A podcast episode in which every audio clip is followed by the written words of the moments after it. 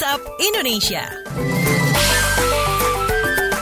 Oke, waktunya kita keliling Indonesia dan kita awali dari Papua di mana Presiden instruksikan percepatan pemulihan ekonomi Wamena. Selengkapnya dilaporkan kontributor KBR ada Arjuna Pademe di sana. Selamat pagi. Selamat pagi. Presiden Joko Widodo meminta kementerian terkait dan pemerintah daerah mempercepat pemulihan perekonomian di Kota Wamena, Kabupaten Jayawijaya dan sekitarnya pasca kerusuhan yang terjadi pada 23 September lalu. Saat kunjungan kerjanya ke Wamena, Papua, Jokowi menyebut salah satu yang kini dipercepat pengerjaannya adalah Pasar Woma Wamena yang terbakar saat demonstrasi yang berujung rusuh di wilayah itu. Presiden juga menargetkan pembangunan Pasar Woma rampung dalam dua pekan untuk segera difungsikan.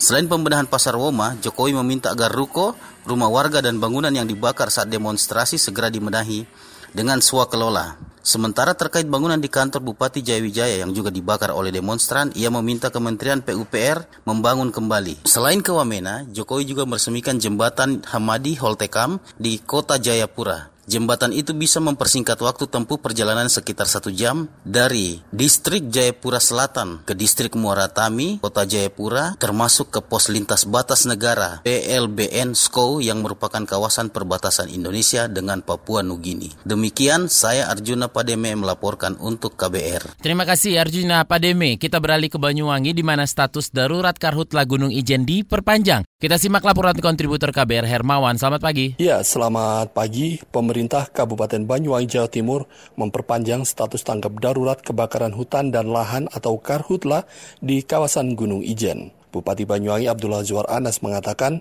status tanggap darurat bencana karhutla itu diperpanjang sejak kemarin Senin hingga satu minggu ke depan karena titik api masih terpantau di sejumlah titik di kawasan Gunung Ijen. Kata dia, titik api berkurang karena telah dilakukan pengeboman air dari udara atau waterbombing yang merupakan bantuan dari Badan Nasional Penanggulangan Bencana atau BNPB.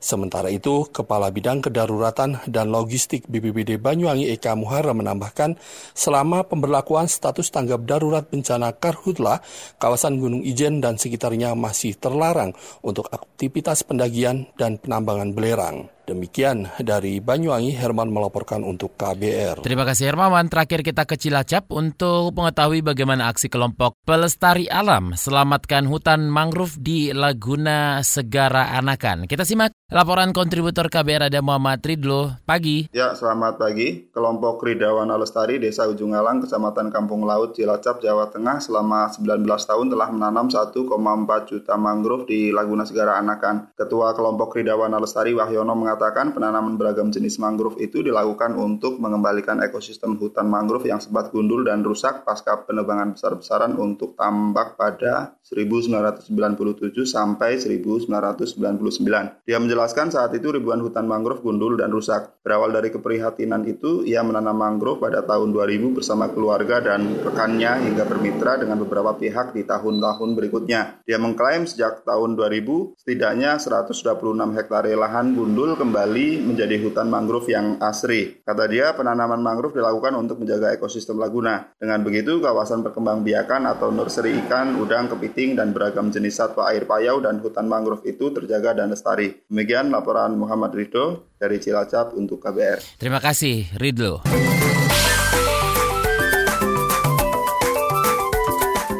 WhatsApp Indonesia.